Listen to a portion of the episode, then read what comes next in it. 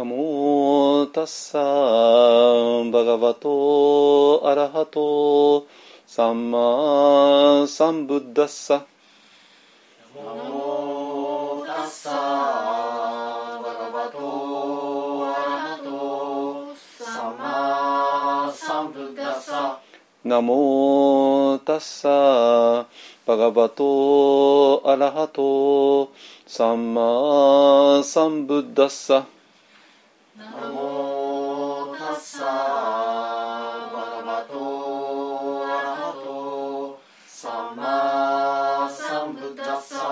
ナモタッサバガバトアラハトサンマサンブッダッサナモタッサバガバトアラハトサンマサンブッダッサブッダンサラナンガッチャミブッダンサラナンダンマンサラナンガッチャミ。ダンマンサラナンガッチャミ。サンガンサラナンガッチャミ。サンガンサラナンガッチャミ。ドゥティアンピブッダンサラナンガッチャミ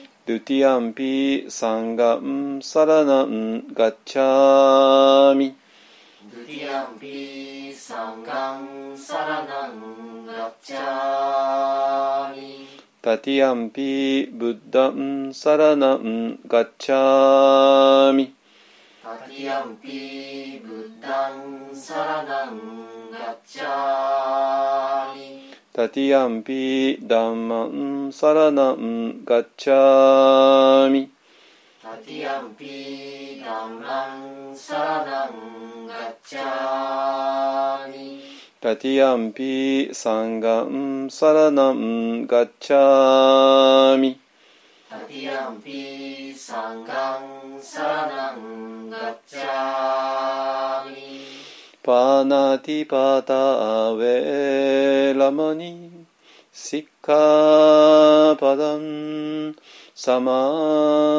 ディアミパナティパタベラマニシッカパダンサマディアミアディナダナベラマニシッカパダンサマディアミ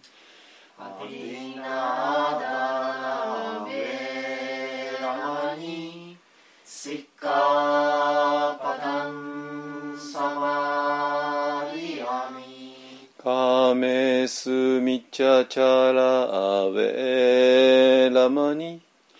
シッカパダンサマ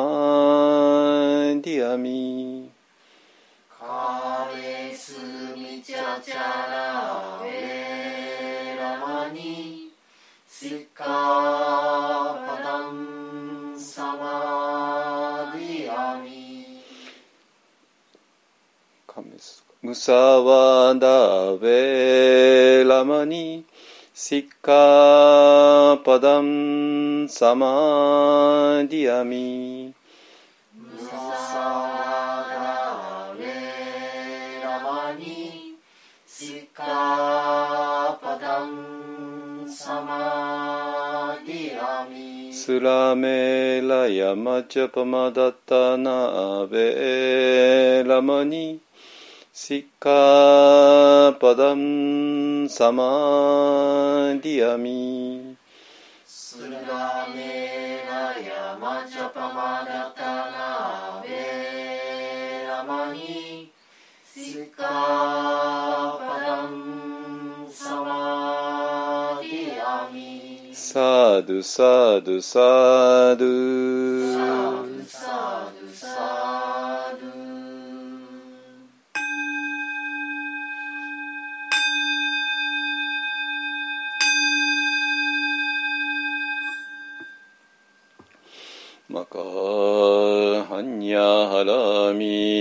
ミタシンギョ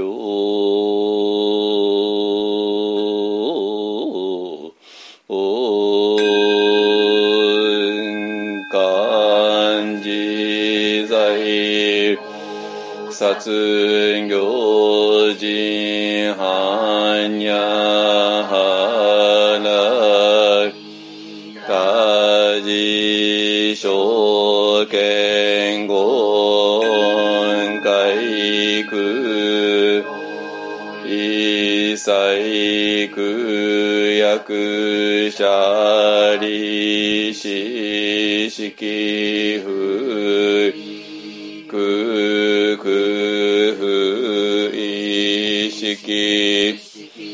即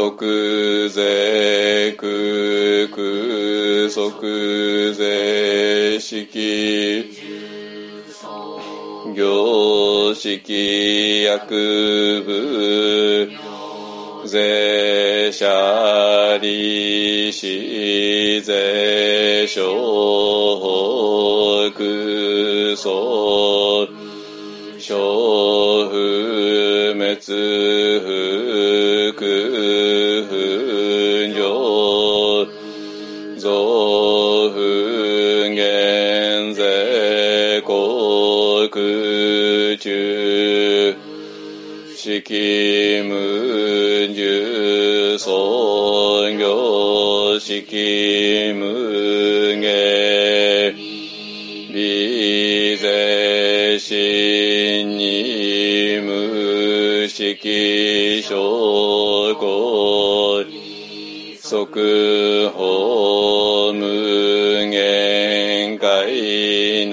内し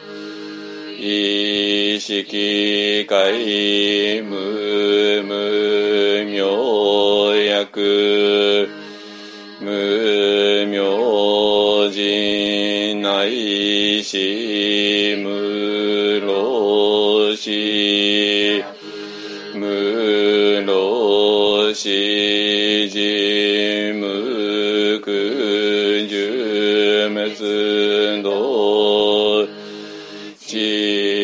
薬無徳意無所得外サタエハニャラミタコ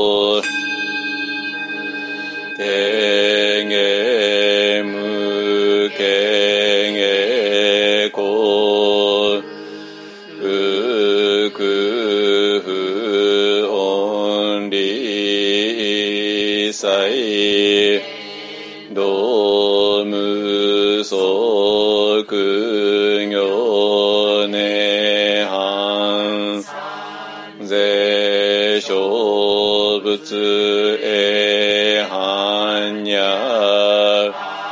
ラミタコトクアノクラ三脈三宝大チハニャハラミタ大人修税大名修税無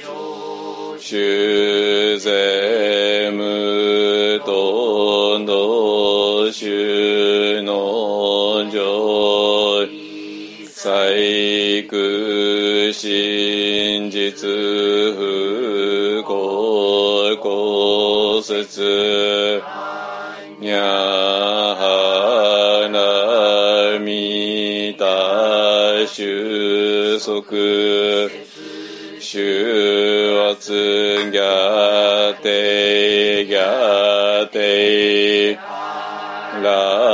ンギャてはらそうやて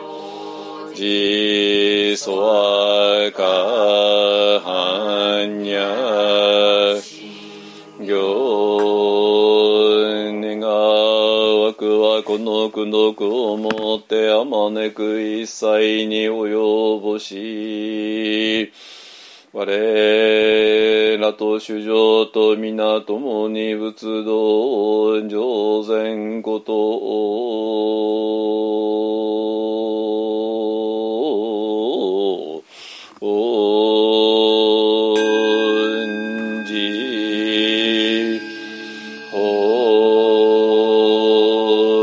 恩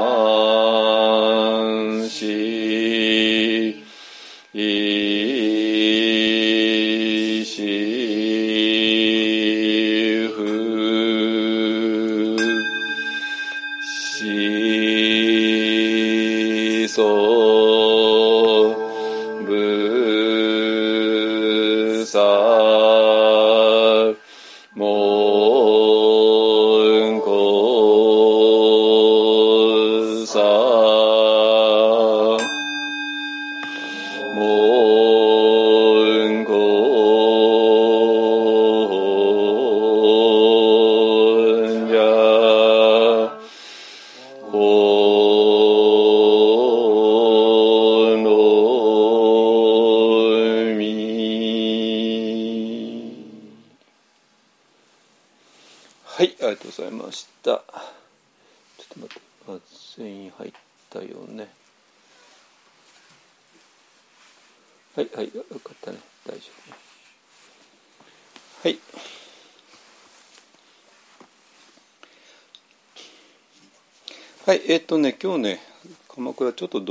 してて、あの、なんか、法話が終わった頃に雨が降るんじゃないかなって、ね、いう天気模様ですね。ただね、本当3月に入ってさすがに暖かくなってきたかなってね、あのまだまだ寒いですけども、あの寒さのあれがちょっと緩んできたかなってね。えーとまあ、特には朝なんかね感じますよね。はいえー、っとですねあのこのねポッドキャストを聞いてる方は多分もう先週もう聞いてるはずですのでまあ先週あれだけねあのプラン75見てくださいって言ったのでまあ見ていると思います。あのなんで今日はね見ているっていう前提でお話ししちゃいますね。あのなので先週はあの結末の部分はねあの かなり中は話しちゃったけど結末結末の部分は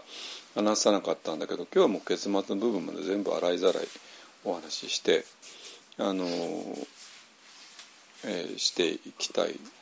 と思います。ね、あの主人公のみちさんですねみちあのカタカナで「みち」って書きますよね。えで、まあ、あの倍賞千恵子さんがね演じてる役ですけどもあのそのみちさんあの、まあ、立場に立ってっていうのも変なんですけどもあのそこから見えてくるものですね、えーと、それについてちょっとねお話ししていきたいなと思います。あのえーただねあのシーンはえー、と最後のねあの夕日を見つめるシーンなので、えー、と夕日といえばね、まあ、仏教の場合はもう、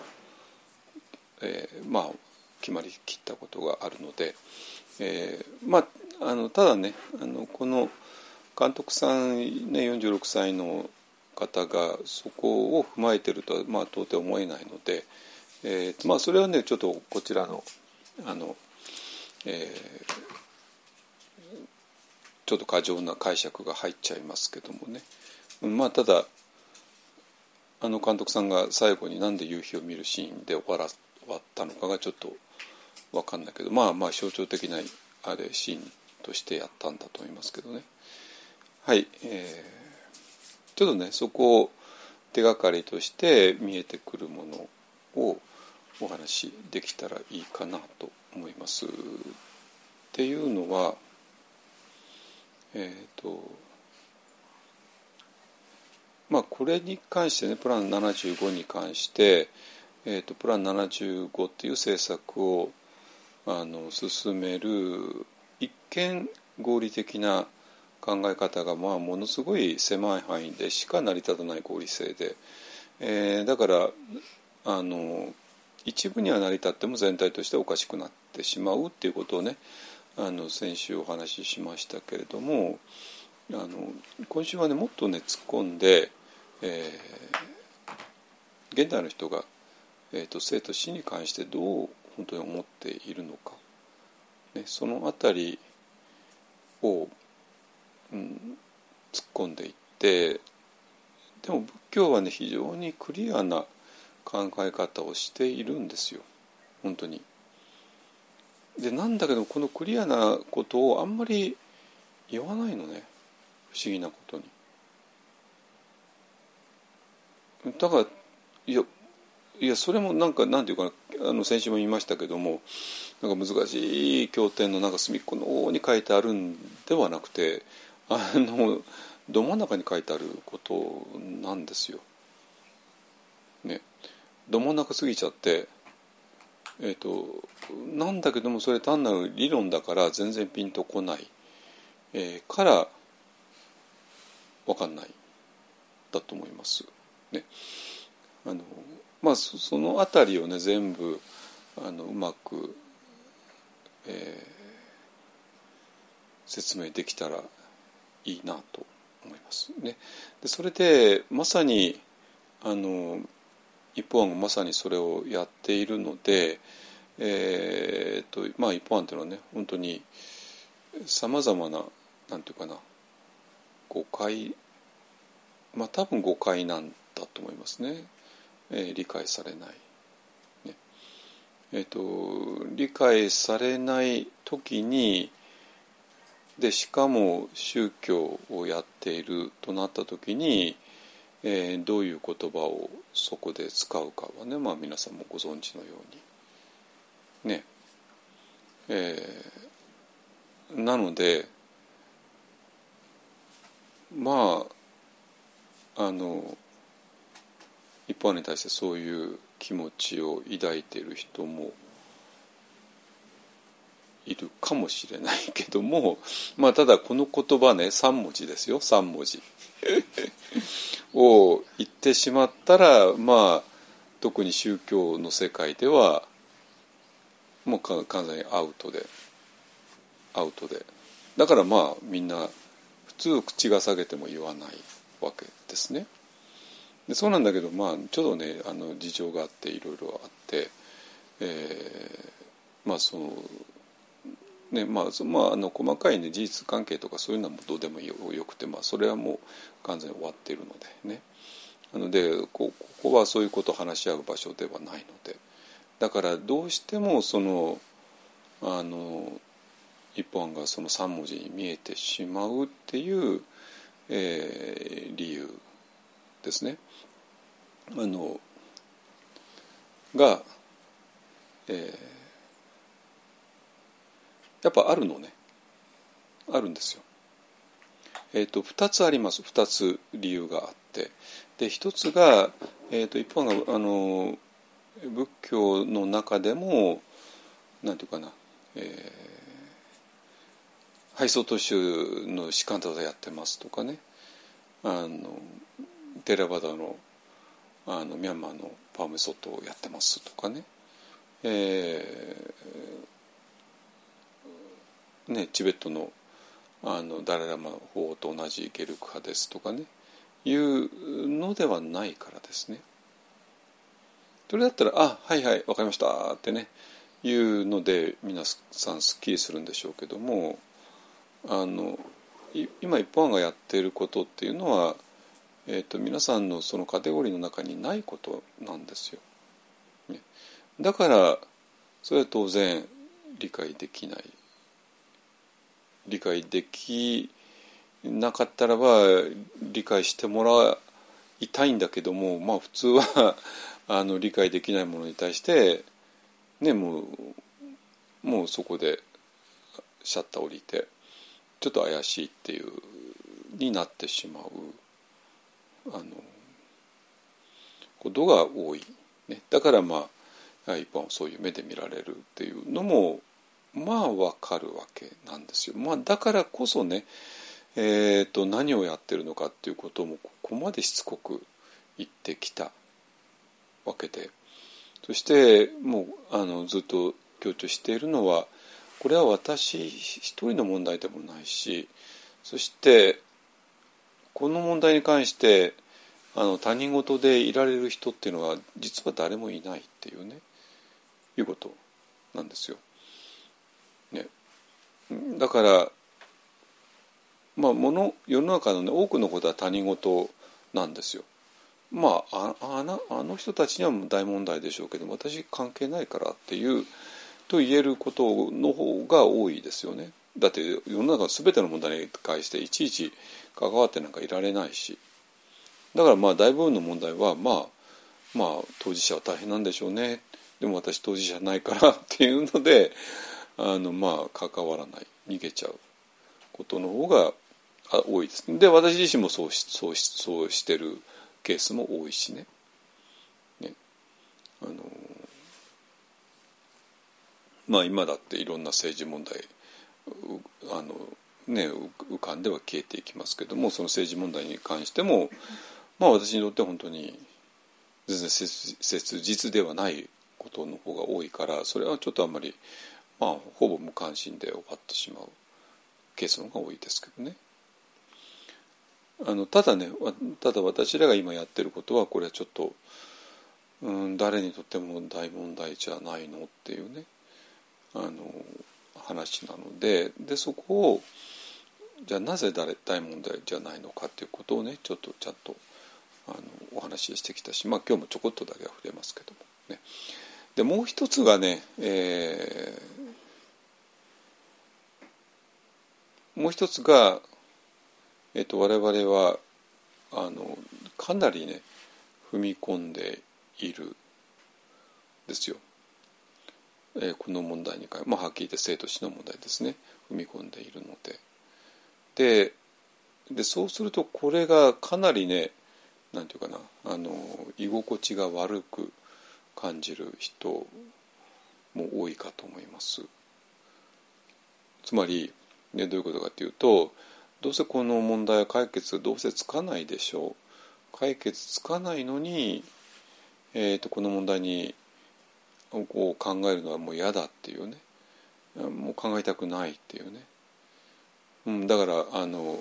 プラン75にしてもああこんなこんな映画見なきゃよかったわっていうねいう感想かなり多いかなりかどうか知らないけども多いみたいですね、まあ、そ特に高齢者の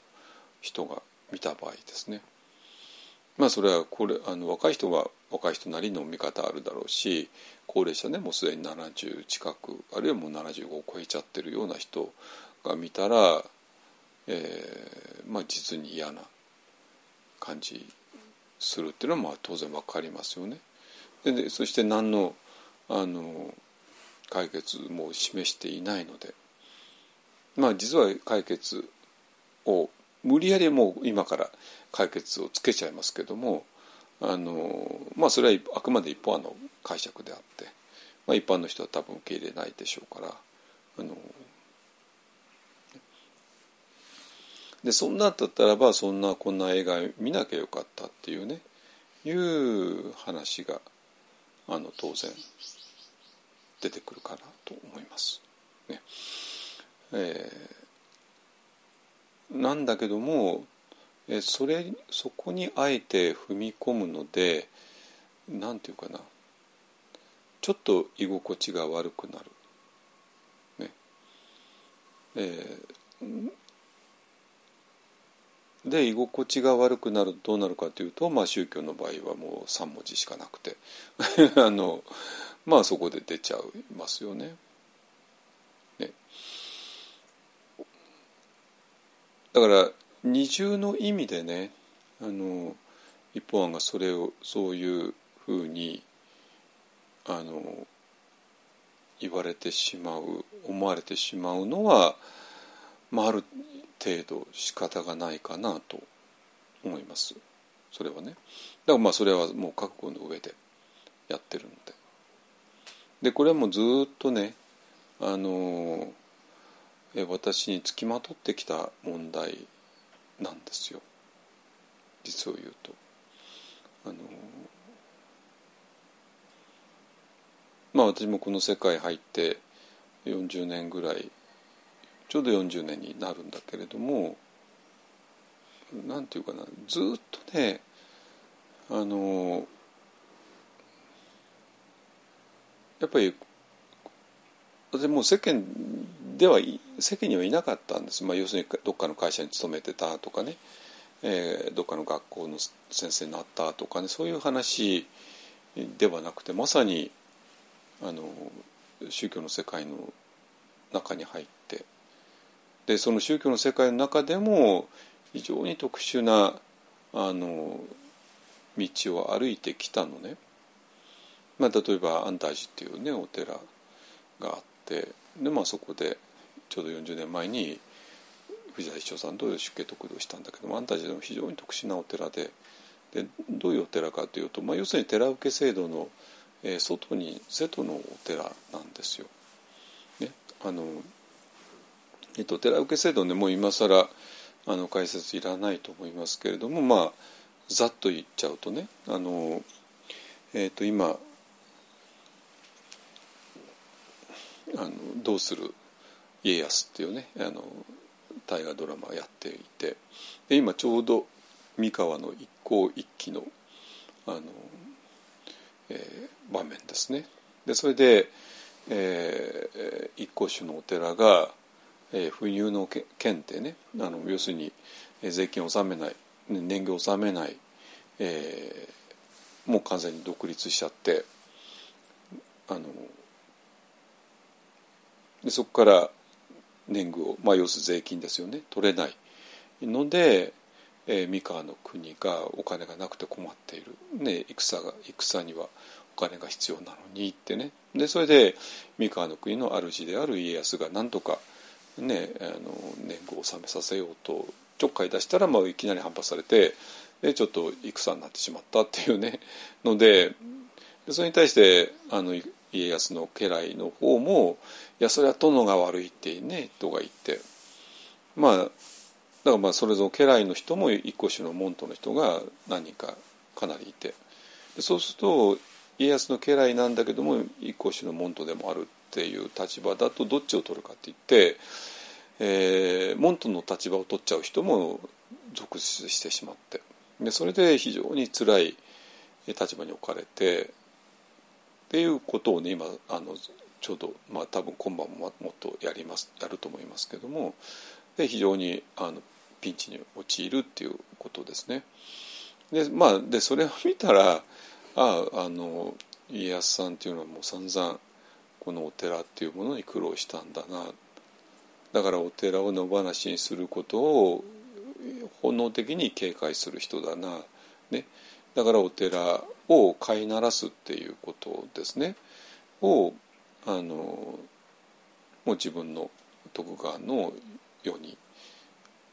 えー、天下を治めるためには非常に非常に重要な一つなんだって考えたのはもう目あのもう手に取る分かる。ね、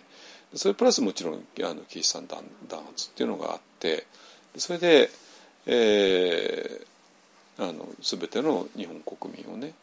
どっかのお寺に所属させる、ででそこを、まあ、お役所代わりにする、ね、で,、えー、でまあその代わりにあのお寺の側としてももうあの布教活動なんかしなくても自動的にねあの檀家さんがあの確保できてでそれでその檀家のためにえー、組織と法事をやってでそこで戦争財でのお墓を提供すればそれで万全てがウィンウィンの関係になるよねっていうのが寺受制度ですね。ねだからまあお寺っていうのはまあそれによって、えー、っと自動的に檀家さんがあってでそのそこの、えー、専属用をやることによって経済的に成り立ってきたのが、まあ、日本の仏教のまあ大部分の流れですねあの17世紀以降ですね。なんだけども安泰寺というお寺は全然違ってて安泰寺というのはもう大正時代にできたお寺なんで、えー、寺受制度も外でできたんででまああの最初の頃はねあの安泰寺を作あの寄付した人の財産あのお寺の財産があったんですけども、まあ、それがちょっと事情があってなくなってしまってお寺には財産がない檀家もいないってなったら、まあ、収入がほとんどゼロになるっていうねいうことですね。だからまあ本当に寺受制度のあの外にいるのでまあだから生活も当然苦しくなるしそれでもそこに、えー、来る人はどういう人かって言ったら、まあ、純粋にダルマを求めてくる。で生活のために、えー、来る人は、まあ、いないいない。生活のために来たって困るわけですね。生活できないんだから。ね。あのそういう人ばっかりなんですよ。安泰寺でお寺はね。で,、えー、でそういうもう私としてはもう純粋にダルマを追求するための一番のベストのチョイスをしてきたで実際そうそうだったわけなんですよ。それでもですねやっぱちょっとずれちゃうのね周りと。でそれでまあアメリカなんか、えー、行って、えー、アメリカでも同じような調子でやっていてでだからまあ要するに私のあの大前提としては、えー、全ての人がね生と死の問題で苦しんでいるだろう。ね、いやだってそれは客観的に言ったってそれが一番の大きな問題なんだし。でそしてそれをみんな悩むのは当たり前でだから当然悩んでるだろう。でそしてそれを解決するのが仏教なんだからあの仏教のお坊さんとしてはまずそこについて触れなきゃあの話にも何もならないって言って、まあ、そういうので、えー、そういう感じでね調子あのあの話すわけですよ。話すわけですよ。アメリカでも、まあ、特に若い純粋な人たちね、えー、学生さんとかねあの行って、ね、でそうするとどういう反応が来るかというと若い人は本当に純粋に興奮するのね興奮する。えーと、興奮するっていうのはなぜか分かりますかね？どういう文脈で興奮するか。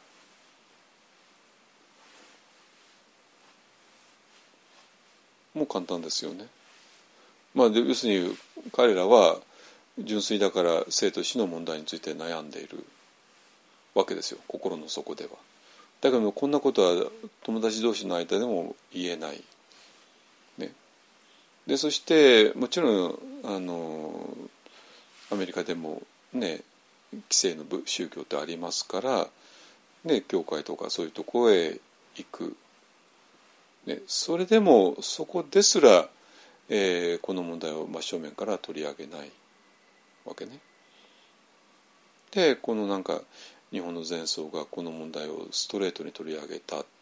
てこと。これはほとんどなんなんていうか、まあ、ある意味タブーを破ったというような感じになるんだと思いますけども。それで興奮するわけね。あそれでえー、私はまあちょっと誤解するああそうかそうか。みんなこれを求めてるんだからこれをストレートに話せばいいんだなってね。いうふうに思っちゃうわけなんですよ。ところが ところがあのそこの大学のあのそそれをまあセッティングした人たちとかだとちょっとそれは話がストレートすぎるっていうねいうふうにえー、捉えられることが結構あったんですよ。わかりますかねこのニュアンス。わかる？うん。あのだから普通はそこをオブラートをかぶせて話すところのあの宗教者ですら職業的宗教者ですらね。だけど私はもうそんなオブラートを包んだ包む意味ないじゃんってね、えー思ってて。でそれをまああのオブラートを包まずに話すとそう取られてしまう。ね、でちょっとね話がこれ変なんですよ。変っていうのはどういうことかっていうとオブラートを包まずに、えー話す人がもう一人いて、えーそれ誰かっていうと他ならぬ内山老師なんですよ内山老師。えっと、内山老師の本読んでください、まあ、内山老師もあの亡くなった方なんで、まあ、今更会えないんですけれども本は残ってますからね。本を読んでください。これこれ非常にストレートに書いてありますよ。本当に。生と死の問題について。ね、でそうなんだけれどもじゃあ内山老師の流れの場所がそれをストレートに話してるかっていうとそうじゃないんですよ。わかるかな？それで何ていうかな？私は内山老師のあの本読んでそれで実際にお会いしてあこんなに人生の問題にストレートに、えー取り組む人がいるんだ。実在の人物としてね。まあ道元禅師なんか言って、まあ、そうなんでしょうけど、まあ、それ13世紀の人でもうねだから実在の20世紀の人として存在しているんだ。でそしてその人がリアルにいろんなことをされているんだ。っていうことが非常に何て言うかなあの勇気づけられたんですよ。ね、じゃあもう私もこの路線で行くか、ね、じゃあ内村氏の流れを組むお寺で、ね、出家得度してっていうふうに入ったんだけれどもだけど内山老師と内山老師の流れを組むお寺っていうのはちょっと別なんですよ。わかりますかね？ちょっと別なのね。そうするとなんかねそこだそこでもこんなにストレートに話さない話し合わない、あのことがあってずれちゃってた。ね、でそうなんだけどねこれ一体なんでこれがあの全ての大元が、えーこういう問題の全ての大元が何何だか分かりますかね？分かるかな？簡単なのね。この問題解決つくっていう自信なんですよ問題はだからまあ例えばね全然解決の見通しがない問題について、えーそれを持ち出すっていうのはちょっとみんなをなんていうかなみんなの気分を落とすじゃないですか。ね。だけども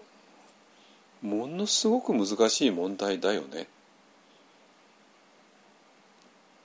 でも最重要な問題だよね。でも解決可能だよねっていう自信があるんですよ。だからこの問題を正面から取り上げるわけ。で内山老師っていうのはそういう人だったわけね。内山老師もそのこの問題解決つくよねだから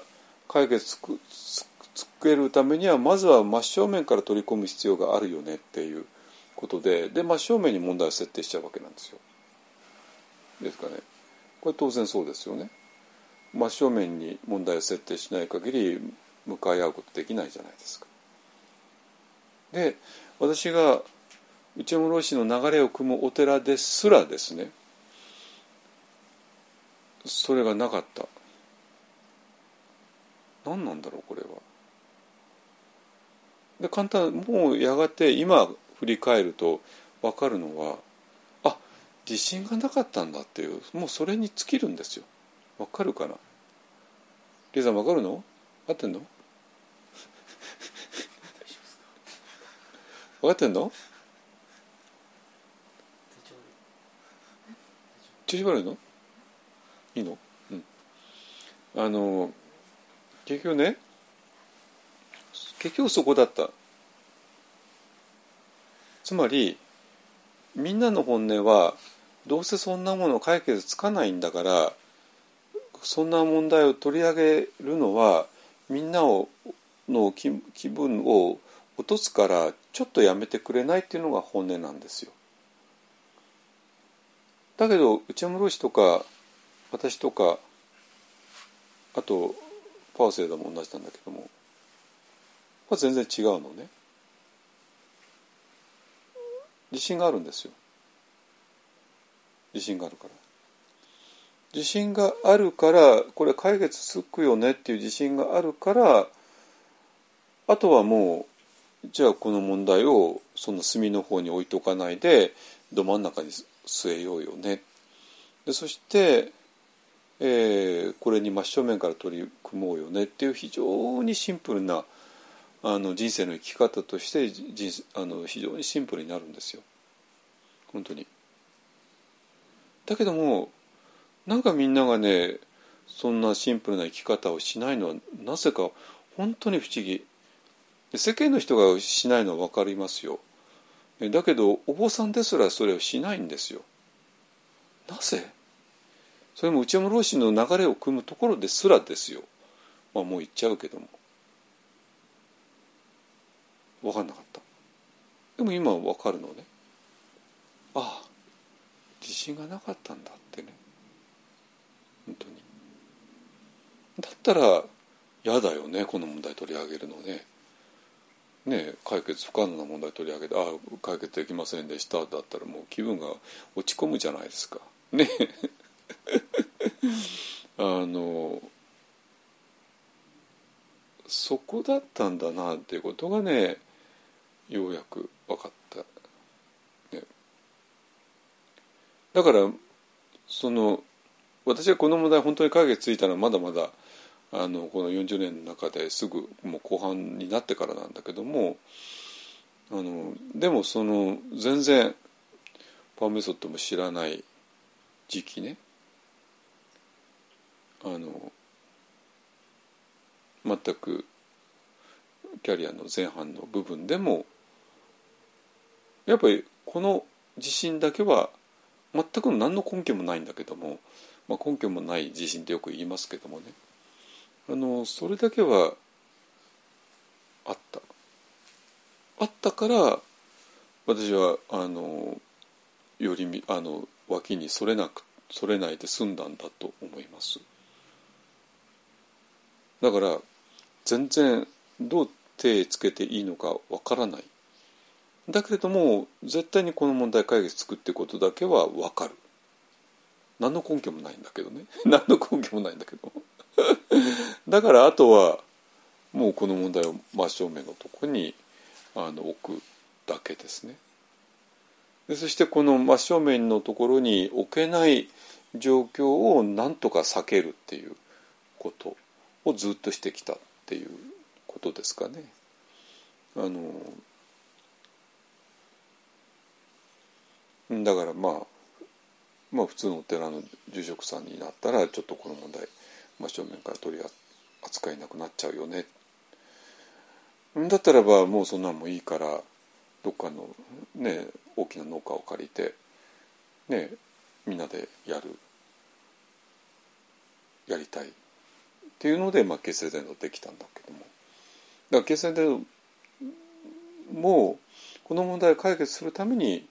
えー、まあ、最高の環境をあの当時はですね作ったということですね。でもまあ見る人が見たらなんなんでなんで普通に山下さん普通の総統市何とか寺の住職になればいいじゃないってね。あのその方が全然楽でしょうってね。まあそう言われるんだけども。私ダメなんですよ。だってそれしたらこの問題解決あのこの問題に集中できないからね。だから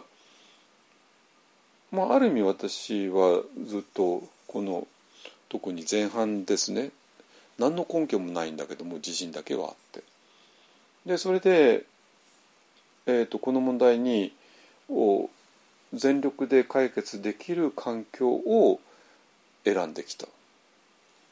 でこの問題に集中できない環境は避けてきたってことですね。でそれが普通のあの人の感覚から見るとちょっと変だったと見えると思いますけどもね。なんでそっちの方が全然楽じゃないっていう方を全然選ばなかったから、ね、わざわざ、ね、自分たちの道場を作ってっていうようなことですね。だから私にとってこの問題解決するのが相続地がどうのとかキャリアがどうのとかっていうよりかあの大あの一番大切なことなんででどうもこれちょっと何回も何回も話してきたけども士官座だとマインドフネスがね証明しようとするよね、まあ動揺して。だけどマインドフネスっていう中に何かものすごいヒントがあるよねってことだけは分かる。だからそのヒントを手がかりに進んでいって、ね、でその果てに、えー、まあ例えばパオセイドっていう人に会ってまあニンバーナって言葉を盛んに使われて。でそれで、ねまあの私があの通訳した講演がいかにして苦に終止符を打つか。でこの苦っていうのがそんななんか人間関係が悪いとかね あの怒りが抑えられないとか、まあ、そんな種類の苦ではなく苦しみではなくてまあ生と死の苦しみってことも明らかで、ね、いやあれ？もうまあこれがもうなんていうかな。もうこれが最後のあれなんだなってこともすぐ分かるし、でそしたらもうそれに集中するのは当たり前ですね。だって私はこのこの問題解決するためだけに応募さんになったんだから別に総統省の前奏になるのが目的ではないしでどっかのお寺の住職になるのが目的ではなかったから。だからもうこの問題が解決つきそうどうもつきそうらしいってなったらもう全てを捨ててそこに行くのは当たり前なんですよ。ね、でそしてまあ、えー、まあその果てに、まあ、いよいよそれが見えてきたっていうことですね。見えてきたけれどもあまりにもいろんな大混乱がありすぎちゃってですぐにはあの、えー、あこれで生じの問題解決ついたとはならなかったんですよね。えーとまあ、まあ実はついてたんだけども本当についたっていうふうに、えー、頭の中が整理されるにはもうちょっと時間かかったっていうことですね。なんですよ。で今はあのなんていうかな、えー仏教の理論的にも、えー、ねあのいろんなところから、えー、この問題が解決ついたとまあ言えるのね。いいですかね。でその立場からあのプラン75を見ると非常に、えー、面白くて。とですね。じゃああのプラン75のね、えーと、結末の部分をお話ししながら、え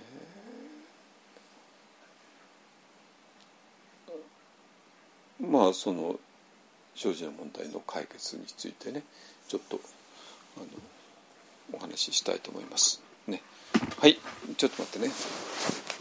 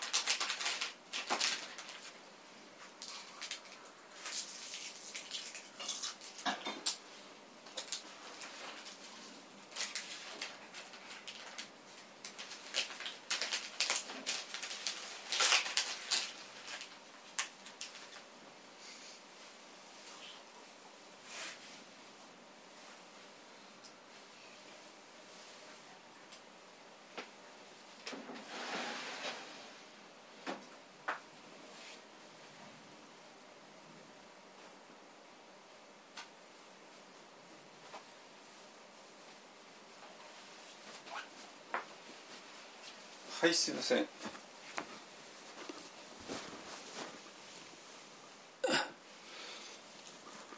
はいえっとね今日はねなんであの一方案があのちょっと怪しいふうに見られてしまうのかの理由としてえー、っとまああの一本がやってることが非常に特殊なことをやってるからっていうのとそれから、えーと、生と死の問題についてストレートに扱ってるからっていうねあの、まあ、この2つですね。でこの2つそこ特に2番目の方はねあのこれがずっと私のこのボンさんとしてのキャリアでつきまとってきた問題で、えー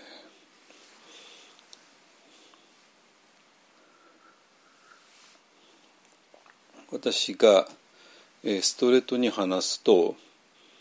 ストレートすぎるっていうふうに必ず言われてきたんですよ。これはもうずっとです。あの今に始まったことじゃなくて。で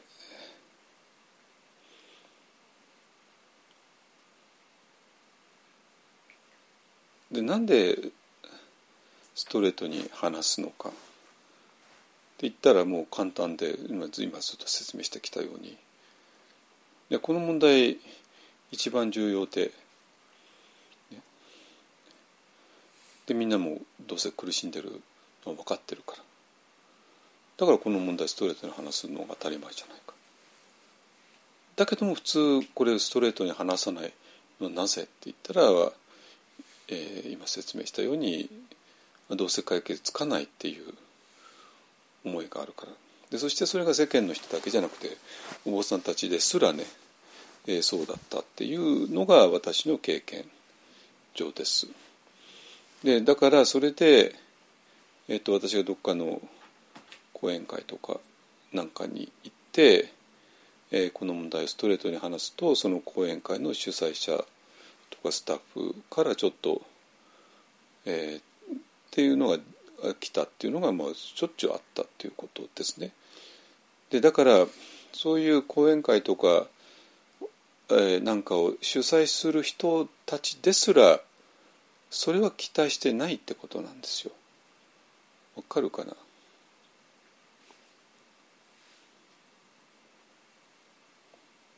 つまりね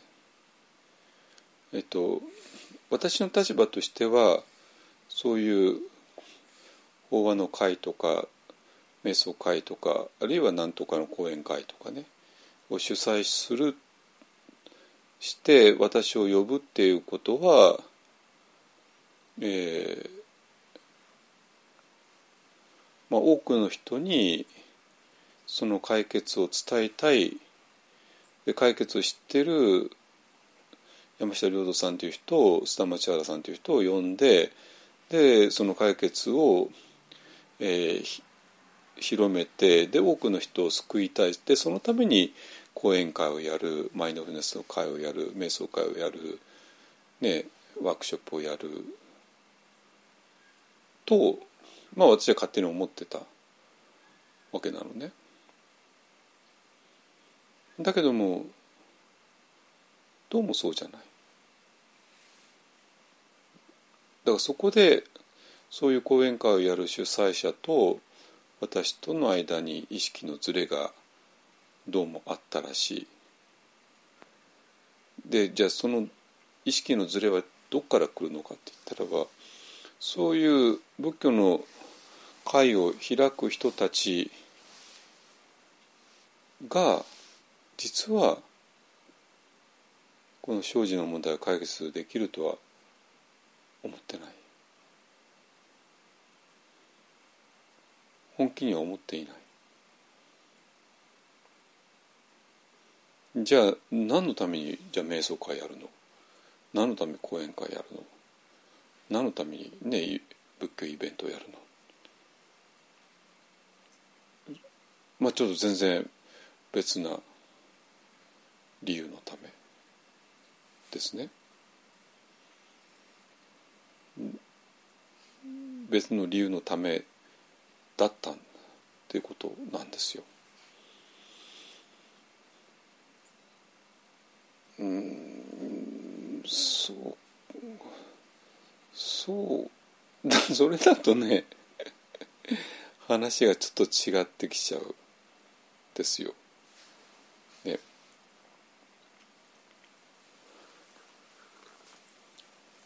だから今日私は何でこんなことを言ってるのかっていうと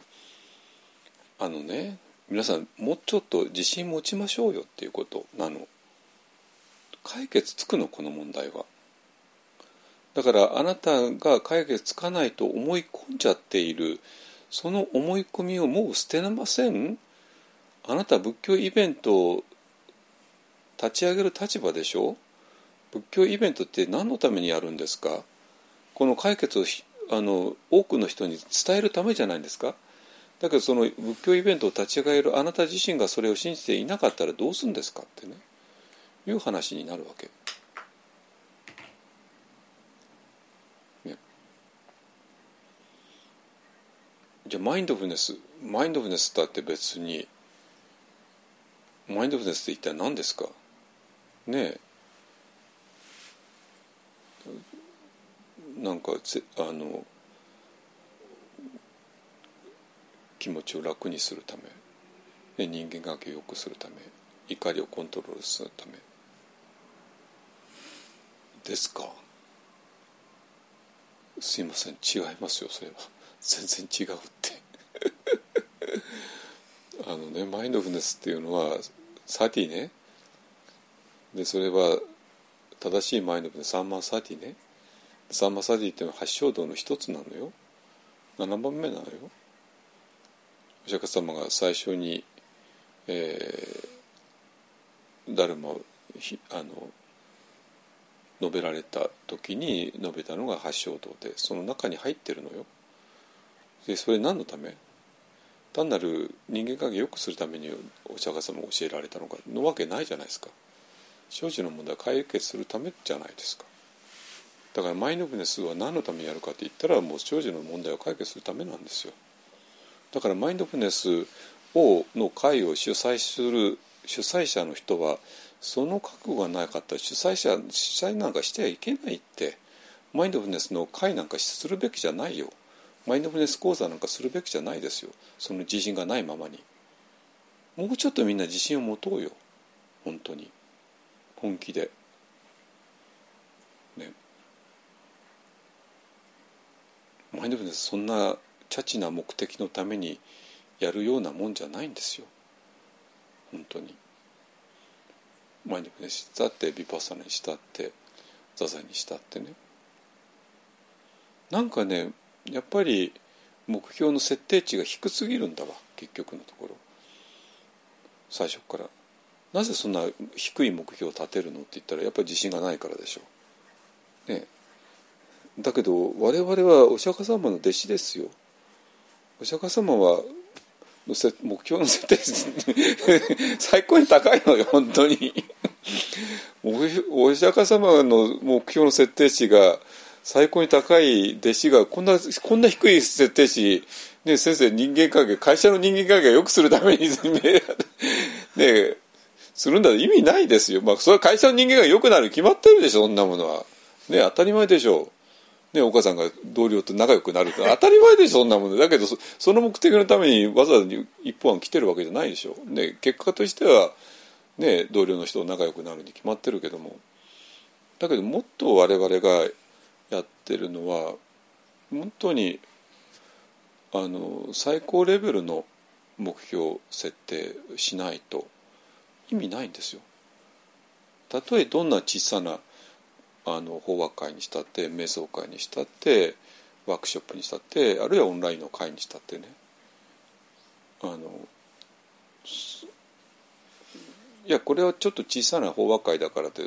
そんなことないですよ。小さな法話会いいじゃないですか、ね、少人数でね。で少人数でがっちりと話してあるいはオンラインだっていいじゃないですか。オンラインで誰も気軽に、ね、全世界インターネットつながってる人同士が全部参加できるんだったらね。でもでも目標値は最大限に設定しないと意味ないですよ。本当に。だからこういうイベントとかなんかを主催する人たちに本当にお願いしたいのはちょっと目標設定値をちょっとそんな下に下げないで最大限に上げましょう。オンラインをやろうがあの小さな会をやろうがねえー、そうしなかったらこれあの仏教やってますとは言えない。いやマインドフルネスは仏教冗談でやめてよ。マインドフルネスは仏教そのものなの。そんなものはそんなごまかさないで。本当に。マインドフルネスは仏教そのものです。でサンマサティで発祥道の一つです。ね。あのだからマインドフルネスと言った以上はもうこれ生死の問題を解決するためなんですよ。唯一のマインドフルネスの唯一の目的は何も会社の人間関係を良くするためなんかじゃないですよ。それはあくまで副産物であってね。だからそのぐらいの覚悟でもってえ皆さんそれぞれをやっていただきたいと思います。なんだけども実際そうじゃないから、えーと、私との間にズレが生じてきた、えー、これはもう本当に何十年でずっとそうだった。アメリカにいる時もそうだったし。えー、日本に帰ってきてからもそうだったしずっとそうだった。でそれで本当にあのストレートにあの私が目標としていることをストレートにできたのは本当にまあまあ形成伝道とかねあのパオパオセートのところとかそういうところでした。まあで、まあ、カムカラの日本はもちろんそうだけどもね。だからそのために、えー、ちょっと苦労したけども、まあ、苦労した甲斐があったかなと思います。ね、はいえーと、それで、えーとまあ、ここまでいいですね。えーと、なぜ、えーと、一方案があのいろいろ誤解されてしまうのかの理由が、まあ、今言った2つですね。はい、でそれでねあのじゃあ解決つくじゃあミッチさんはどうなんミッチさんはってねいうことですね。あのプラン75の主人公ですよ。78歳の女性。まあ世間的に言えばもう完全に行き詰まっている。まあ旦那さんはもうなくとっくの昔に亡くなっている。で貯金もあんまりないんでしょうね。であの職場を失って。えー、でそれに応じて住まいも住むところもなくなって。でで頼る親戚とか子供とかがいなくて、ね、でその時にプラン75のね、えー、を広めるためのキャンペーン的なねあのフリーな夕飯を食べる、ね、オファーするところに行ってででそのあの係の人ね磯村君ですねからあったかいああの、えー、ものをね、えー、もらってででそのまま申し込んじゃったっていうね 流れですね。でまあまああのどういうことかは、まあ、先週話したがいいんですけど、まあ、で最終的にどうなったかっていうとあの、まあ、その日が来てねえあの電話サポートの人からはいつでもやめられますよって何回も何回も言われて、まあ、要するにやめろって言われてたんだけどもやめろっていう意味でのね言われてまあそれでももう道さんは決心してて、えー、でまあそのそのある施設に行って、ね。えー、そしたら、えーとまあ、薬ですね、まあ、全身麻酔をしてからまあそうされるんちゃうんでしょうけども、えー、でそこで薬のあれになんかあの異変があってあの不具合が生じてちょっとあのタイムラグが生じてでそれで隣の隣の人があの磯村君のおじおじさんだった人ですね。があの、まあ、亡くなるのを見てしまって最後に目が合ってしまって。でそれでもうやばいと本能的に思ってね。あのまあそこを逃げ出して。でそれで、えー、で最後の場面が、えー、あの道さんねあの倍賞千恵子さんの横顔で、えー、まあ本当にもう寂しそうな横顔です、まあ、当たり前だけどね。が何を見てるかっていうと夕日を見てる。ね、まあだからまあ場所はどこかってきちんと設定してないから分かんないけども、まあ、まあ神奈川県だとしたら、えー、その丹沢の、ね、西の方にある丹沢のに沈んでいく夕日を見ているっていう設定でしょうかね、まあ、場所はまあどこでもいいんだけども。なんですよ。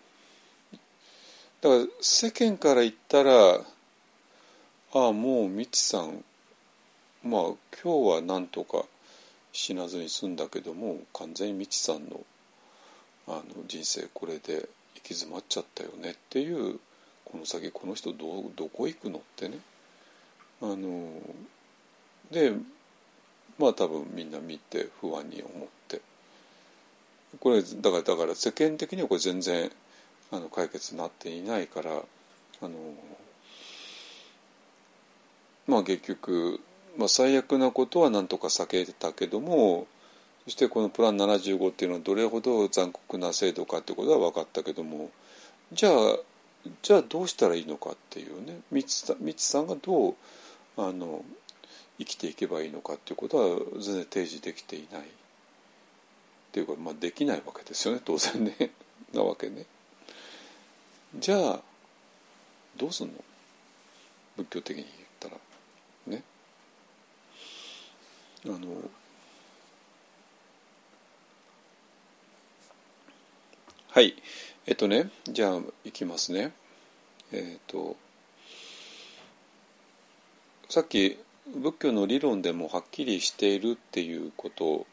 はあの言いましたえー、これは仏教の普通の教科書にも載っているレベルでですね、まあ、だから十二支演技っていう、えー、理論があるわけなんですよ。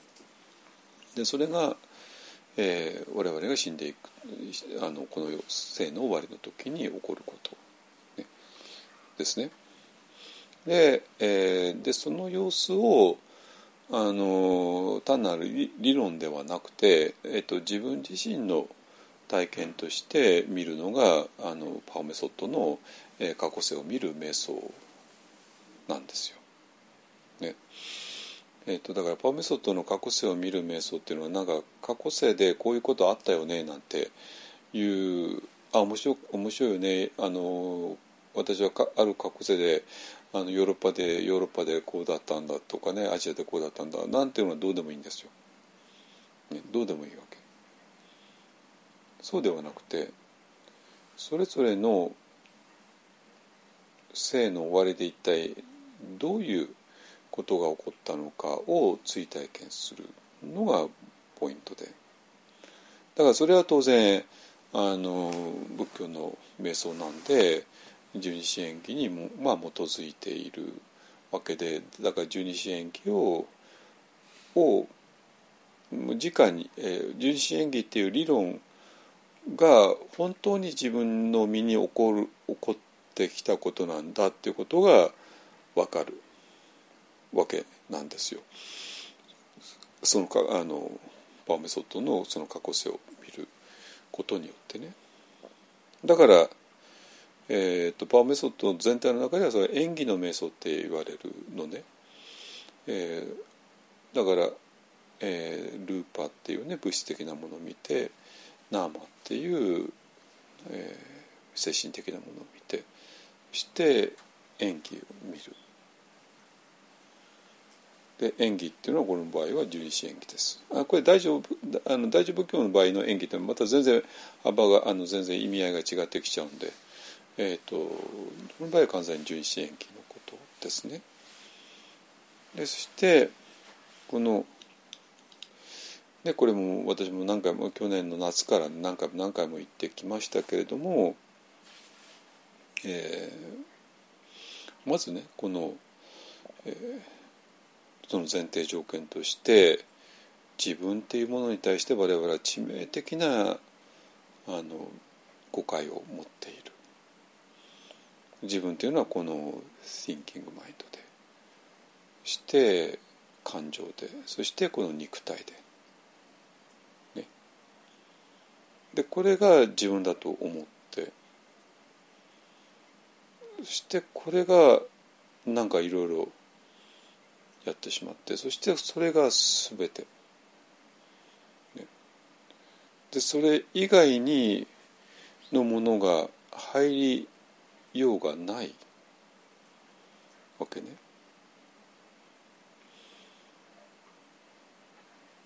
だけども実は自分っていうのはそれだけじゃなくて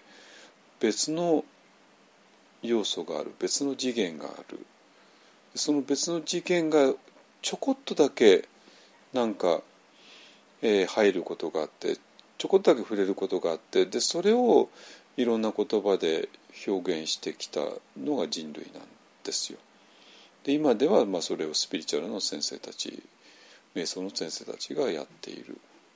わけですね。だけども普通は、えー、そういうものがないことになっていてまあ自分ではせいぜい thinking とエモーションと体、ね、この「俺」っていうものですね。ですかね。だからこの「俺が」えー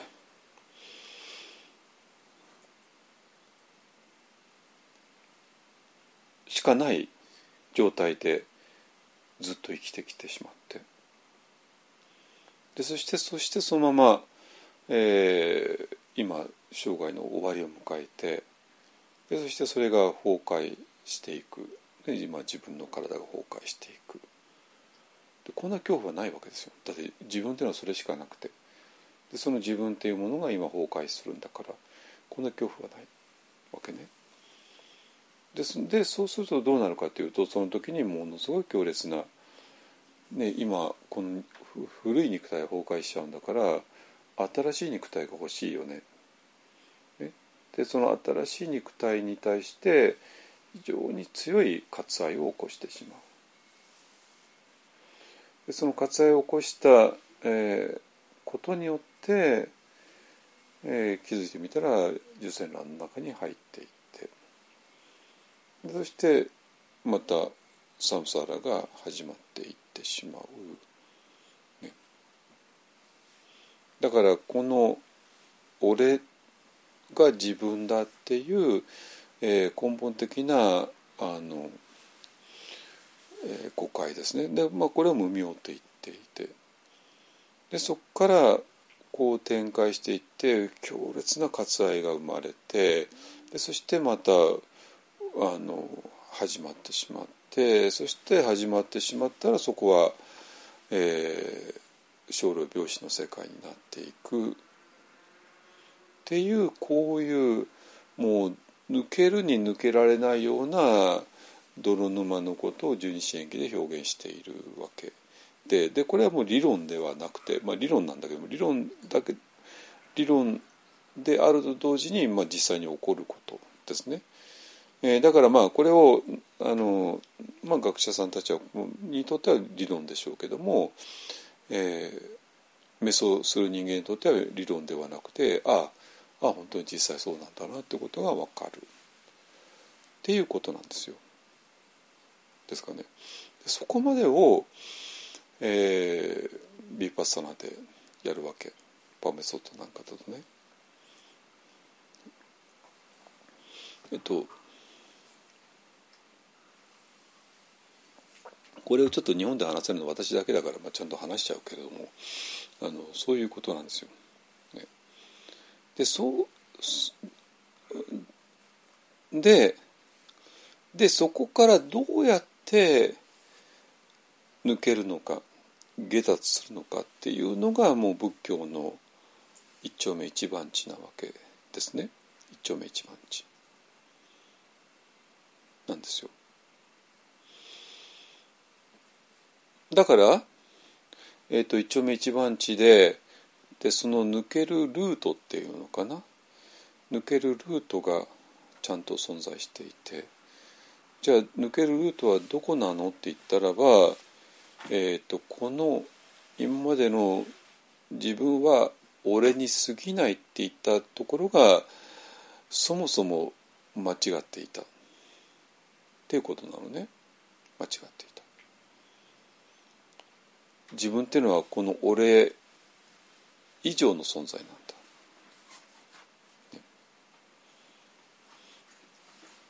でそれを一番上手に表現したのが第四図と第五図で。ね。だから第四図の中のたくさんいる自分たくさん100人第四図の中に100人いたとしたら100分の1の自分。それが自分の全てだと思っていたからこそこの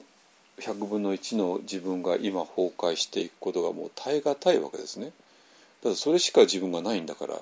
それしかない自分が崩壊しちゃうんだから耐えられないに決まってるじゃないですか。ね、でそれで 何するかってまたもう一つまた新しい自分が欲しくなる。ね、でそれも最大の割愛を起こし起こしてで実際そうなってしまうっていうのが十二支縁起が言いたいことです。でこれをもう実際に体験できるっていうことね。だから第四図の私が、えー、としてしか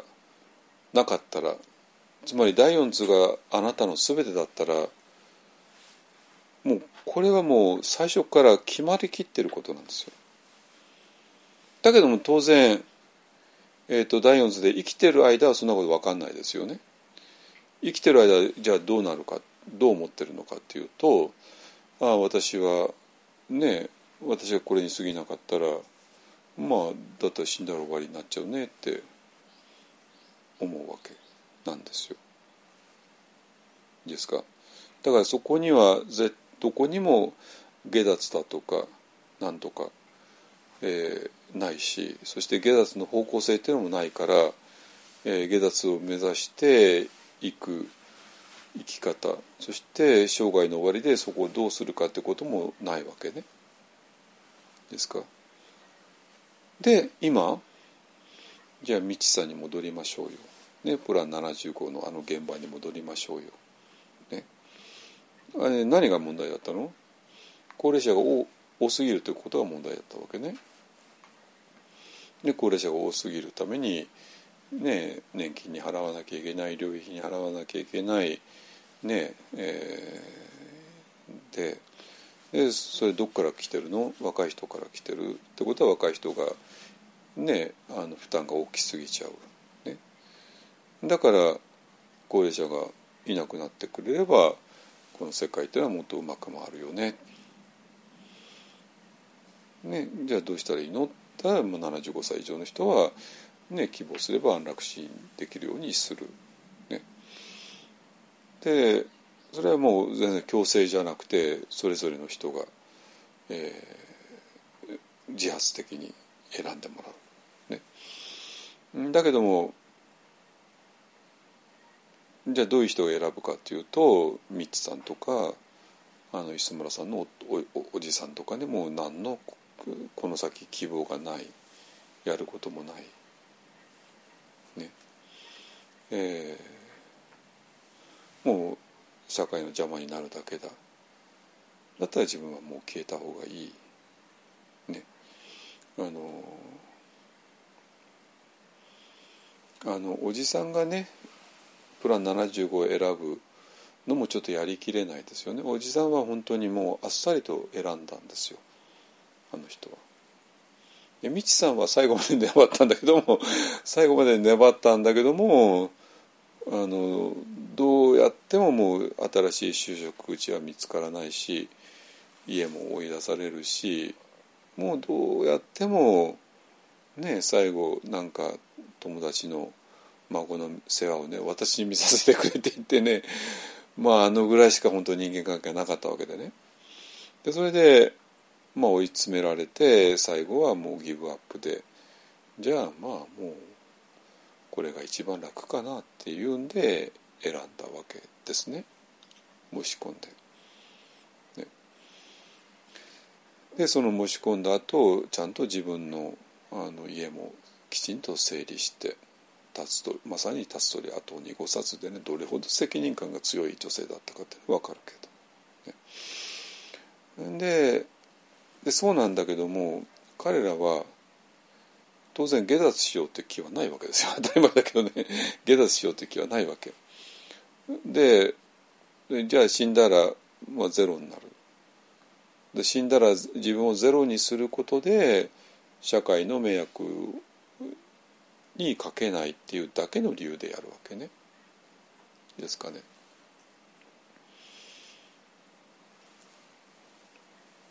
だからもう完全に完全に第四図の論理だけで動いてるわけ。なんですよ。自分がいたら年金とか医療費とかねなんかで社会に迷惑かけるよね。で自分は社会に対して何ももうできないよね。高齢すぎちゃって、ね、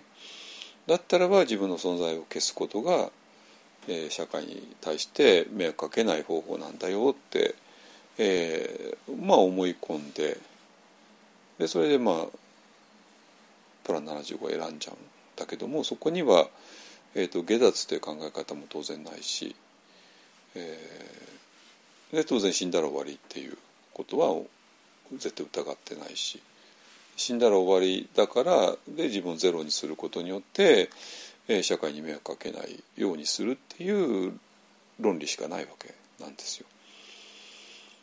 で本当にこれが皮肉なことであので仏教が教えるところで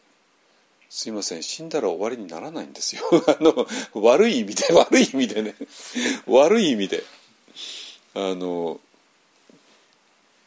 だからその一般の人っていうのは本当踏んだり蹴ったりの人生なのね。でどういうことかっていうと生きてる間は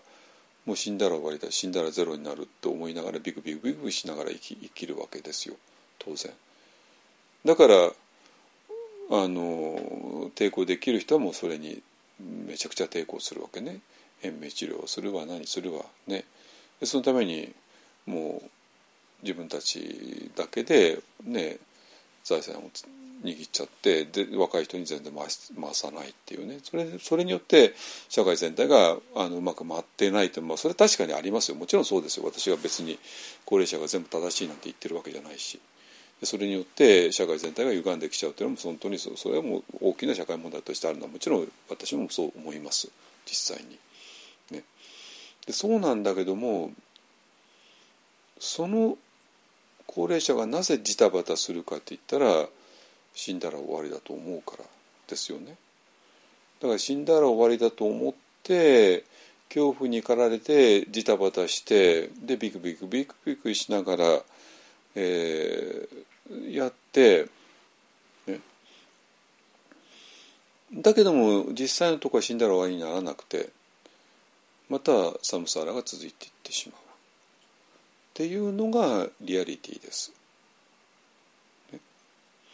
だからそこでもうジタバタするのはやめる。あの自分をゼロにすることによって社会に迷惑かけないようにする。って言ってプラン75を選んだ人もまたサムサーラにつながっていっちゃうわけね。だって下脱を目指してないんだから。なんなんですよ、だからこれすべ一体何何が原因なのってもう簡単でしょ？第四図しかないっていうそういう間違った考え方が全てを歪ませている。高齢者も歪ませている。そしてプラン75を選ぶ人も歪ませている。そしてプラン75っていう政策を作っちゃう人も歪んでいる。だからもうあれは第四図しかないよっていうあの思い込みの究極の姿なんですよ。だからどこにも救いはないのね。本当に救いがないです。だからねまあある高齢者がこんな映画見なきゃよかったって言うけど それは本当にその通りだと思うよ本当に見なきゃよかったと思うよねえあの見なきゃよかったっていうのがまあ多くの高齢者の本音だと思います。ね、じゃあどうしたらいいのって言ったらなんていうかなもう醍醐図しかないわけなんですよ。ですかね。で私らがなぜ第四図第五図ってあれだけ徹底的にやってきたかが多分ね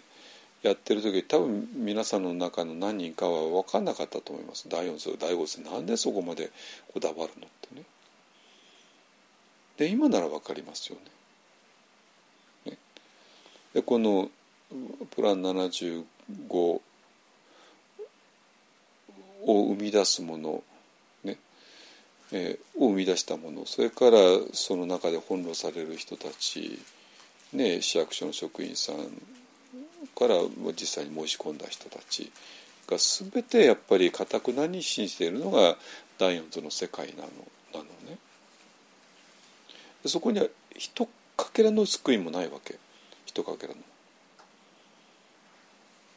本当に。であの中でほんのちょっとでも救いがあるのはまああの磯村君がおじさんを思う気持ちとか、ね、あのテレフォンサービスの人がテレフォンサポートの人がみちさんに対して非常に優しい態度をとったこととかでそういうまあ人としての人情とにあの友情とかね、えー、そういうものですねぐらいででも状況そのものはもう真真真っ暗なわけなんですよ。でじゃあどこに救いがあるのって言ったらまああの映画監督はね そのつもりはなかったかもしれないけどもやっぱミッチさんが見ていたあの夕日しかないわけねあの映画の中では。で夕日って何なのって言ったらもちろん仏教的には西方浄土です。西のにあるお浄土ですね。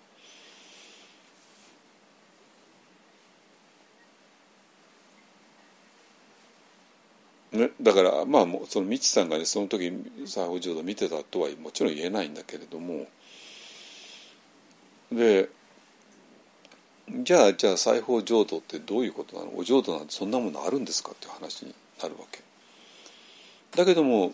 第四図と第五図を徹底的にやればあお浄土ってなんだ？第五図のことなのかっていうことがもういっぺんでわかるわけ。いいですか？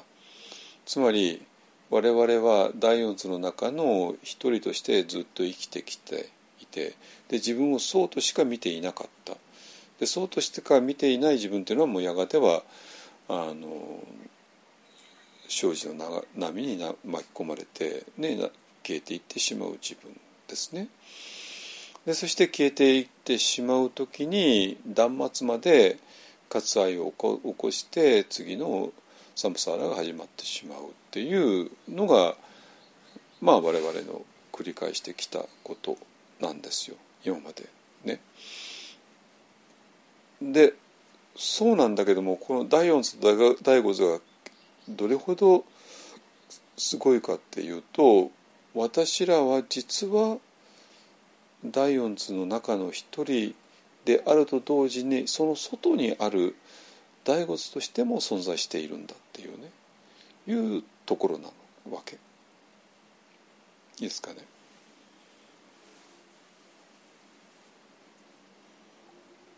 だからそのことをいろんな表現をしてきた。でそれを一つの場所として捉えたらばそれがお浄土なんだし。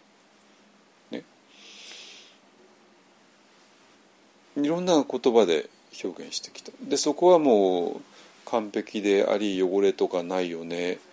ていうことを言いたかったらば堂本円図っていうね不完座大義の最初の言葉になるわけ。ね、でこの第四図の体は体のままでそんなことを一切関係ないところでもう完璧なんだよって言いたかったら即身成仏って言い方になるわけ。だから即身成仏だって別にこの私の体がなんかこのままなんか仏様になるなんてそういう話であるわけがないじゃないですか。私のこの体はもう私の体であり。だけども同時にそれは大仏としての私だから、そういうことですね。でそしてそのそその、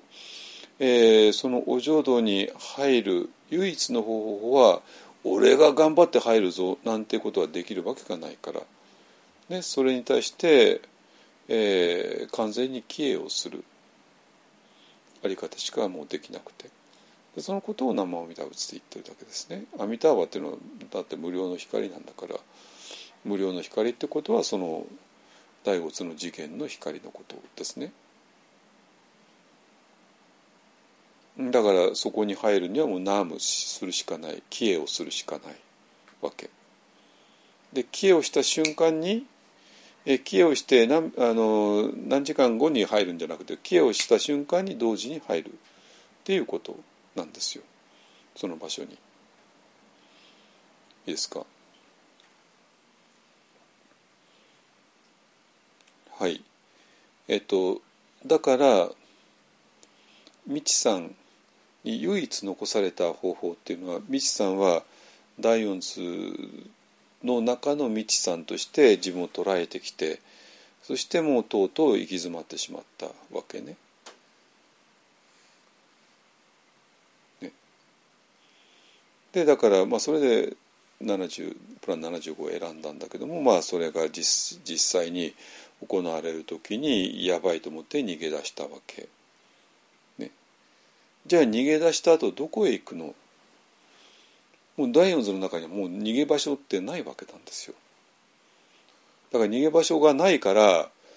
えー、と一般のえあの映画の観客も「うわみちさんこの先どうなんだろう」って不安になって 不安になってうわーって暗淡たる気持ちになって「あこの映画見なきゃよかった」ってなるわけね。それはそうですよ。ダイオンズしかない人があの映画の結末見たらもうさらに落ち込むだけじゃないですかお母さんも落ち込んだんでしょ？ねねあのそうなるわけ当然だってどう考えたってダイオンズの中にはミチさんが逃げる場所ってないから一切ないんですよ。ね。ないわけ。だから観客はもうさらに落ち込むわけね。ミチさんに散々あの同情してね来てずっと見てきてどれほど素晴らしい女性かもうみんな知ってるわけですよ。ね、あのカラオケで歌は下手なんだけども あのまあ倍賞千恵子さん前ですよ。あのあの倍賞千恵子さんたくさんあのいい歌出してますから聞いてくださいね。あのなんだけどもでそれだからこそあまあみちさんが逃げ出した時ああよかったとみんな思うわけね。思って思ったんだけどもじゃあこの先ミチさんどこへ行くのよって言った場合にまあないよねって言ってさらに暗淡たる気持ちになってまあ多分みんな映画終わったんだと思いますね。じゃあミチさんはどこへ行くべきなのかもう大仏しかないわけ。じゃあどうやって行くの？はミチさんは自分はダイオンズの人間だと人間ダイオンズの人間としてしか見なかったからだから完全に行き詰まったわけ。だからプラン75を申し込んじゃったわけね。だけどもミチさんという人は実は大仏の人間でもある。もともと二重構造になっている、ね、でこのもともと二重構造になっていて自分実は自分は大仏の人間なんだっていうことに気づく以外にみちさんにとっての逃げ道はないんですよ。ね。そしてまあここからはね完全に一方案の解釈なんですけれども監督さんはまあ多分その気ないと思いますけども。ね、ミチさんが最後に夕日を見ていた丹沢に丹沢山脈に落ちていく西日をね夕日を見ていた。ね、で夕日っていうのはもう西方浄土の象徴ですね。でそしてそれは2018年にね私ら一方案の参加で仏石巡礼したんだけどもあのそこの領寿線ですね、えー、領寿線に、えー、和紙の頭の形の岩がある。本当に実際にあるんですよ。実際に驚こうと。ね。だからまあ多分本当にここだったんだろうなってねあの言われてますね。があってでその一番上まで登っていってでそこでちょうどあの旅行者があのトラベルサライっていうね非常にいい素晴らしい旅行会社でしたけども、えその人たちがまあ本当に夕日の時間にそこへ着くようにセッティングしてくれてたのね。だから私らが登っていったら、えー、夕日が落ちていくのが見えて。でまあ本当にねまあ、インド行った人が分かるようにインドっていうのは本当に夕日が綺麗な国なんですよ。不思議なことに。なんでかなっていつも思うのね。まあ、稲村ヶ崎もね夕日で有名な場所なんだけどもあの伊豆の山々に夕日があの沈んでいくんですけれどもあんな夕日はないからねここにはね。あの本当に真っ赤な丸い夕日がしばらく見えて落ちていくのね。まああの領事船だけじゃなくてデリーにいたってどこでもみんなそうなんだけどもえっとでまあ領事船で見る夕日っていうのはでこの夕日の中に、えー、浄土を思い描いたっていうのは、まあ、非常に自然なことだなって、まあ、納得するわけなんですよ。ね、だけどまあそのまあお浄土って本当に本当に西の先に行けばあるって話でもちろんなくてあのこれも第五図にしかない、ね、だから第五図をお浄土って呼んでるとも言えるわけね。でそこへ行ったら、えー、第四図の全ての苦しみっていうのはもうないわけなんですよ。だからミッチさんが第四図で完全に行き詰まってプラン75でも行き詰まって夕日を見た。ね、で夕日を見た時に夕日の向こうに西方浄土を思い描く。じゃあその西方浄土ってのはどこにあるのって言ったらばもともと道さん自身が第五図としての存在でもあった。っていうそこに気づく以外にはないわけね。ないんですよ。本当に。じゃあ気づいたらもうそれは終わりででそのその後ではもちろん第四図の中を生きなきゃいけないんだけれどももう全然違うわけねだから第四図の存在でしかないと思いながら第四図を生きるのと自分は実は第五図の存在でもあるんだって分かった上で第四図を生きるのって全く違うじゃないですか。ねもうジタバタしないですよね。ねでも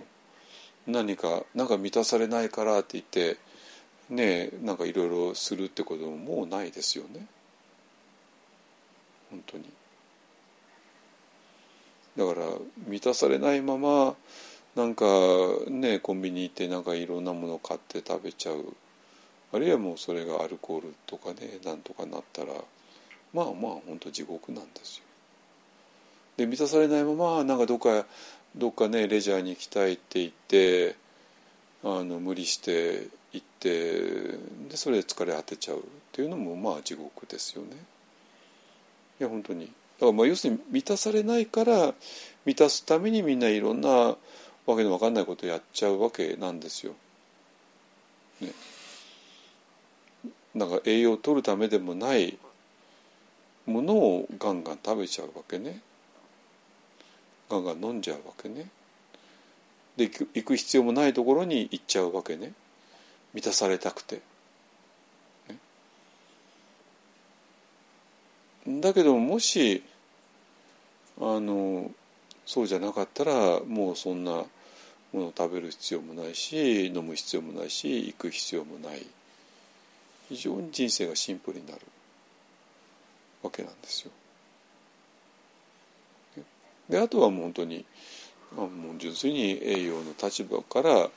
のいろいろ飲み飲んだり食べたりすればいいだけの話であって。ね、ということですね。はいだからもうちょっとね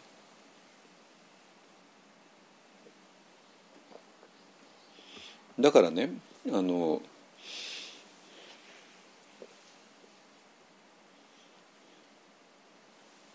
だから今日の今日のテーマはなぜみんなこの一番重要な問題が解決できるとは思えないのか。でも逆になんで内山老師とかパウセイドみたいな人はあんなに自信満々なのか。簡単ですね。大骨に触れていたからなんですよ。まああのパウセイドは大骨ってことはもちろん使わないんだけどもまああの人はそれは全部ニッバーナっていうねオーソドックスな言葉で表現してるだけですけどもあのうん。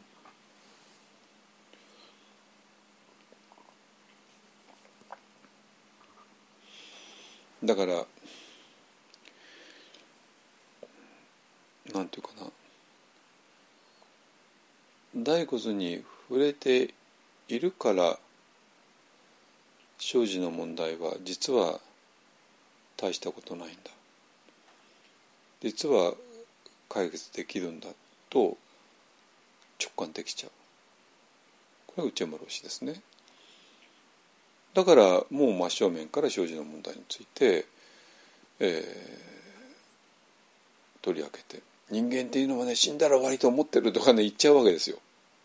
ただ死んだらと終わりと思ってる人そんなこと言うわけないじゃないですか。もう怖くて怖くて。ね本当に死んだら終わりだと思ってる人が人間っていうのは死んだら終わりと思ってるなんて言うわけないですよ。自分が思ってる実際思ってるからね。だから内村老師がなぜそう言えるかっていうと死んだら終わりではないと思ってことを知ってるからなんですよ。内村老師は死んだら終わりではないことを知っているからこそ第四図で第四図が全てと思って生きている人が死んだら終わりだと思って生きているんだってことも完璧にわかるわけですよね。それはそうですよ第五図を知らないで第四図が全てだったらばそこではどう考えたって死んだら終わりなんだし。ねだって第四図の中の登場人物が消えたらもうそれっきりじゃないですかでもまあ実際それっきりにならないで寒さが続いていくんだけどもですよねだから内山老師が生児の問題に関して人間とは死んだら終わりだと思ってるとかねで死んでも死なない命とかねそういうことをはっきり言えちゃうのはもうこの第五図と第四図を全て直感してるからですね。そしてこの第四図の中の人間がどう考えたって死んだら終わりっていうのは本音だってことも全部お見通しなわけですよ。ね、だから口に出していっちゃう。だからそそれそそそれが本音な人たちはえそのこと口にもさ口が裂けても言えないわけですよ。怖怖すぎちゃってだから、え、そういう人たちから見れば内村老師とか私とかっていうのはなんて嫌なことを言うややつだろうと当然思ってるわけでで自分がもうちょっと楽しく仏教イベントやろうやろうと思ってたのにこんな嫌なんこんな嫌なテーマをぶち込んでくるなんてなんて嫌なやつなんだと、まあ、当然思うでしょうね。から私からすると仏教イベントっていうのはそのためにやるんじゃないのってね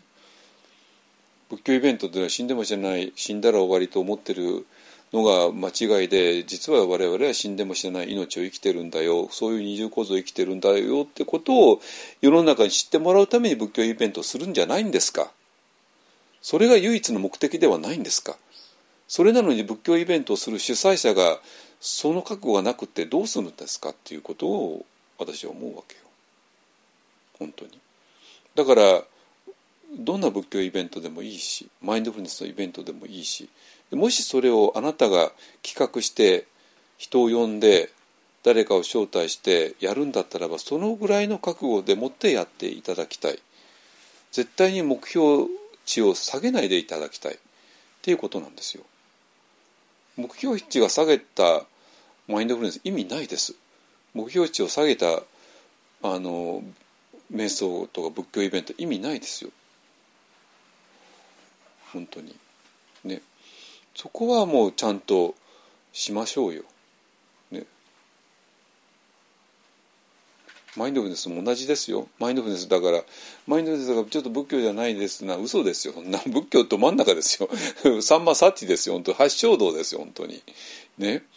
冗談やめてください、本当に。ね。だから、あの、マインドフルネスって言ったら、マインドフルネス言葉を使ってしまったらそれはもう生じの問題の解決のためってもう決まってるんですよ最初から。2500年前からそうなの。そんな2500年前からそうなのをあなたの勝手な一存で変えないでくださいってことを言いたいわけ。ね。はい。えーと、そしたらもういいでしょ？マインドフルネスって使おうが仏教って使おうが、ね、みんな同じですよ、ね、もうみんな大恩図と大五図。ね、の関係を知ること。じゃあパオセイドはどうなんですかって言うでしょう。もう今日は言っちゃうよ。新しく言っちゃうんだけど。パオセイドっていう人はねあのいややっぱりやっぱり私もはもう今日これ私初めて言うけどあの人も大仏の人なんですよ。もう言っちゃったよ言っちゃったけど言っちゃったけど。なぜかって言ったらはやっぱりそのニッバーナを認識できるってことに言われた。でその場合ニッバーナでどういうことかっていうとこの第四図がゼロになる状態を言うわけね。ね第四図がゼロになる状態、ねまあ、だから全身麻酔状態を言うわけ。ですだけども我々が第四図の存在であるんだったらば第四図がゼロになったっていうことを認識することはできないんですよ。それは分かりますよね。でも第四図がゼロになった状態を認識できるとはどういうことなの？我々は第五図の存在だからなんですよ。で制度自身が、えーと、自分の瞑想の中でそれを経験しちゃってるのね。第四図が全身麻酔状態が第四図がゼロになっちゃったけどもあれなんか認識できるよねってこと知ってるんですよあの人は。だけどもそれが何を意味するかはちょっとあの人は理解してないと思うけど。だけど経験はしてるから。で第第五そのものをあの人はもちろん経験してる。だから私にもそう言ったわけね。っていうことなの。だからチェムロシアは第四図第五図のの人だけども。パオセイドもまあパイオゼがいる場所は第五図ですあの人がいる場所は。ただ明確に第四図第五図っていう理論はもちろん立ててないですけどねだけど実際実際問題としてはそうなんですよ。はい。っていうことですね。でそれが分かったら、えー、あもうちょもうちょっとねあのこのプラン75に、えー、救いがあるかと思います。ね。あの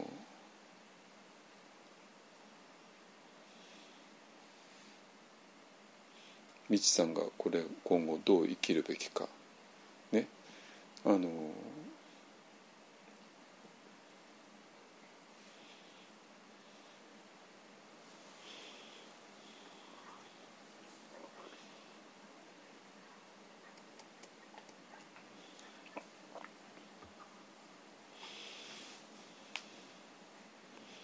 だからプラン75を見てね暗淡たる思いになった人、えー、それは正しいです、え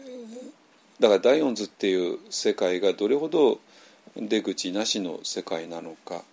でそこでどんなに賢そうな政策を作ってみたところでそれが新しい地獄を生んでしまうだけなのね。ね地獄から逃れようとしてまた新しい地獄を生んでしまうまあ本当によくあるパターンもいいところですよね。だからそこでいろんな議論をしてもどうしようもなくてで我々が何をすべきなのかって言ったらば我々は実は第四図の存在だけではなくて実は第五の存在なんだっていうことを本当に実感することですね。いいですかね。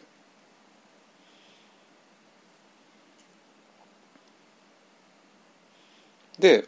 えー、一方案というのはまさに、えー、その問題を取り扱っているから、えー、この第四図の中の人には、まあ、全く理解できないしまあ怪しく思われてしまうのも、まあ、しょうがないかなと思います。ね、でそれプラス、まあ、今日はほとんど触れられなかったけども、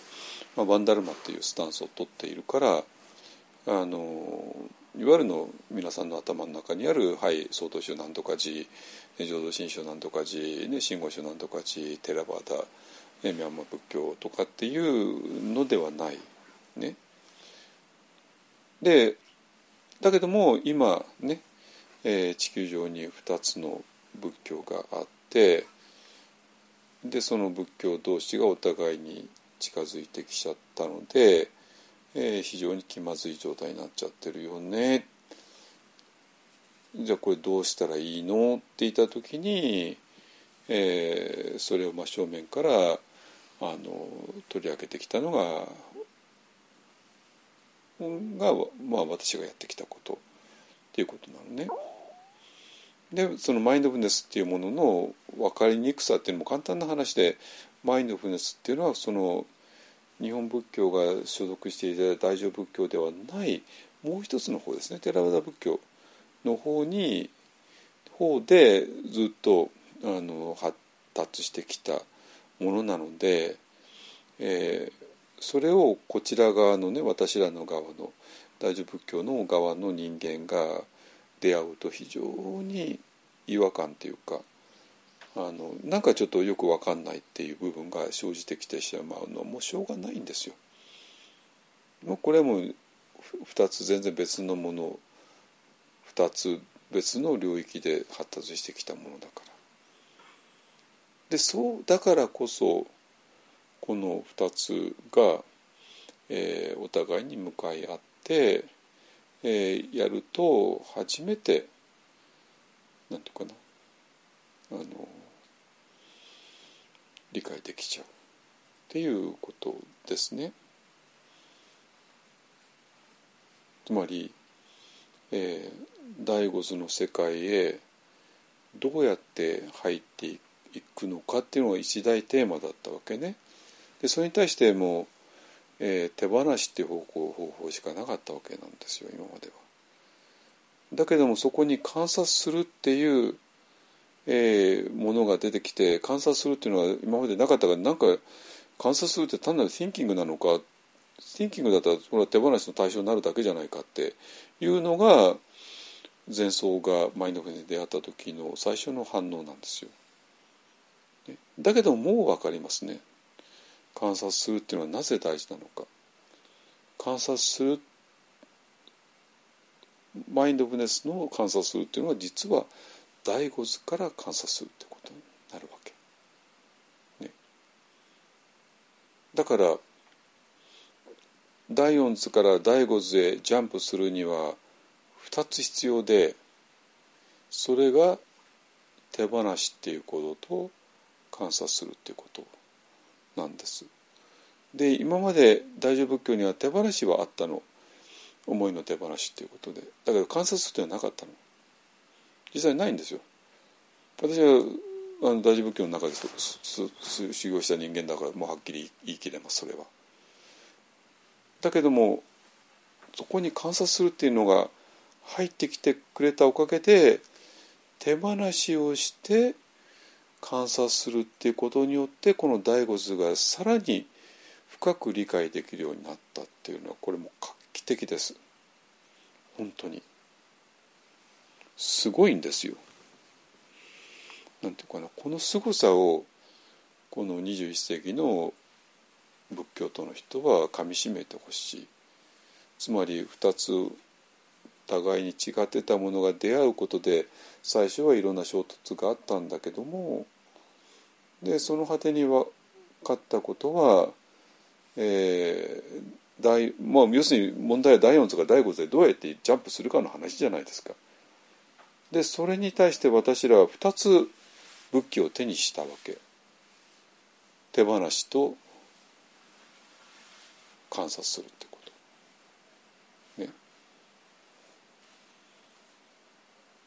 ってことなの。そうすることによって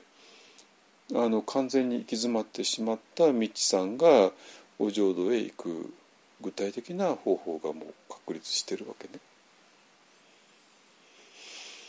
はいそういうことです。ねあのえっ、ー、と今日の話は通じたですかね。はいえっ、ー、とねそんなんでえ、ー、と一方案がなぜ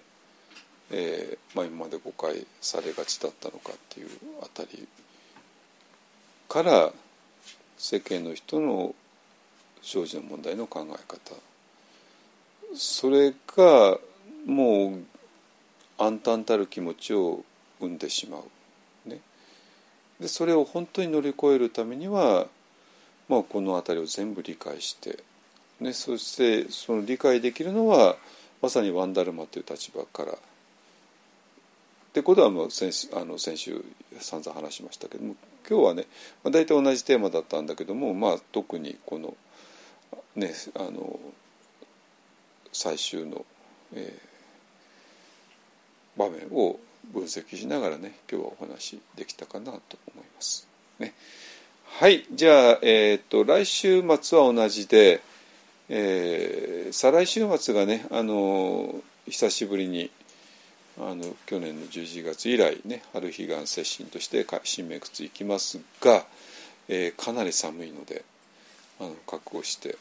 おいでくださいねいろいろな防寒対策をして。ねえーと、もう告知始まってますからあのまだまだ全然間に合いますのでね、えー、あの申し込んでくださいね。はいじゃあここまでにしましょう。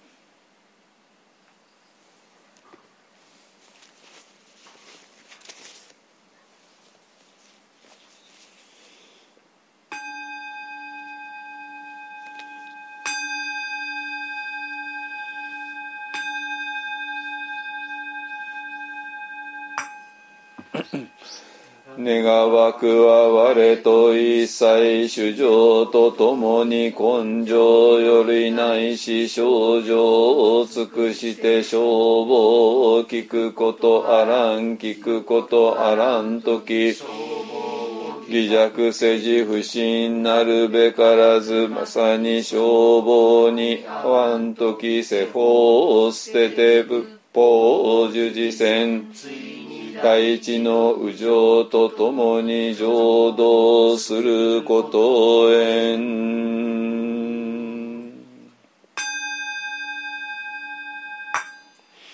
主上